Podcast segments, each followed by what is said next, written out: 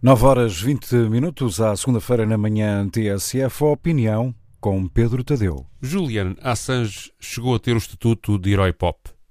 O homem que criou o Wikileaks para receber de forma segura informações de fontes anónimas com interesse jornalístico, divulgou documentos e vídeos a provar crimes de guerra cometidos pelos Estados Unidos da América no Iraque e no Afeganistão.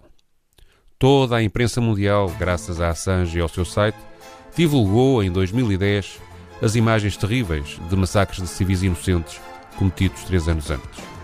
Foi uma comoção no mundo e foi a desoladora prova concreta da hipocrisia das nações que se desculpam com a defesa dos direitos humanos para intervir noutros países.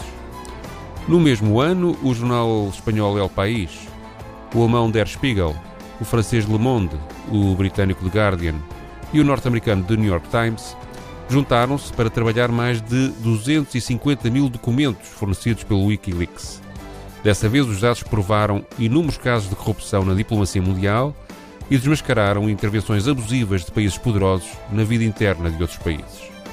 Em 2016, o Wikileaks divulgou e-mails da então secretária de Estado norte-americana Hillary Clinton que revelavam que o objetivo da guerra da NATO contra a Líbia tinha, mais uma vez, pouco a ver com direitos humanos e democracia mas em contrapartida tinha muito a ver com a vontade de impedir que este país tentasse criar uma moeda pan-africana, alternativa ao dólar e ao franco usado em 14 ex-colónias africanas da França.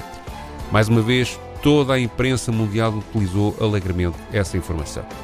Sim, o australiano Julian Assange foi entusiasticamente aplaudido pela generalidade da imprensa ocidental. Foi inúmeras vezes apontado como campeão da liberdade de expressão.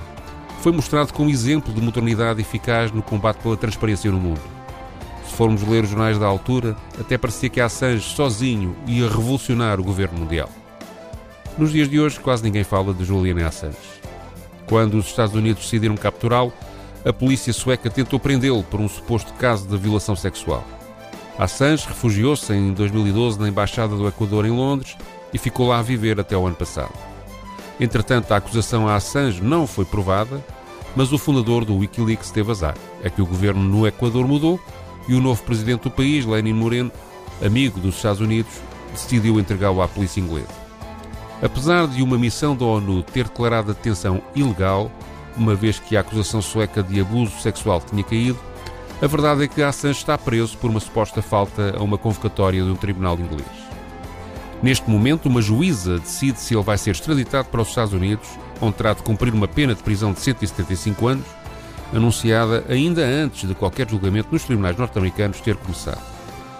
No julgamento em Inglaterra, Assange tem de estar dentro de uma ganhola de vidro e não pode falar, não pode comunicar com os seus advogados. E ao contrário de todos os presos da Grã-Bretanha, não foi submetido a medidas de proteção contra o coronavírus. O relator especial das Nações Unidas, Nils Metzer, já disse mesmo que Assange está a ser submetido a tortura psicológica. Há também informações de que o ativista está debilitado sofre de depressão e alimenta tendências suicidas. O antigo herói pop pode acabar por morrer sozinho. Os grandes jornais que tanto se serviram de Julian Assange desde 2010 não querem agora saber dele. A opinião pública foi, entretanto, intoxicada com denúncias e até filmes sobre eventuais falhas de caráter do ativista ou sobre uma possível manipulação russa das informações do Wikileaks, como se isso, mesmo se fosse verdade, desculpasse ou apagasse os múltiplos e infinitamente maiores e mais graves crimes de Estado, de guerra e de corrupção que Assange ajudou a denunciar. Tenho sempre muitas dúvidas sobre a utilidade para a democracia dos que se apresentam como justiceiros solitários, como Julia Assange, Edward Snowden ou agora o português Rui Pinto. Desconfio sempre de quem quer ser Dom Quixote. O mais certo é ser louco ou ser falso. Acontece, porém, que o que estão a fazer a Julian Assange, mesmo se ele for louco ou falso, é uma desumanidade. É uma manipulação da justiça. É uma perversão da democracia.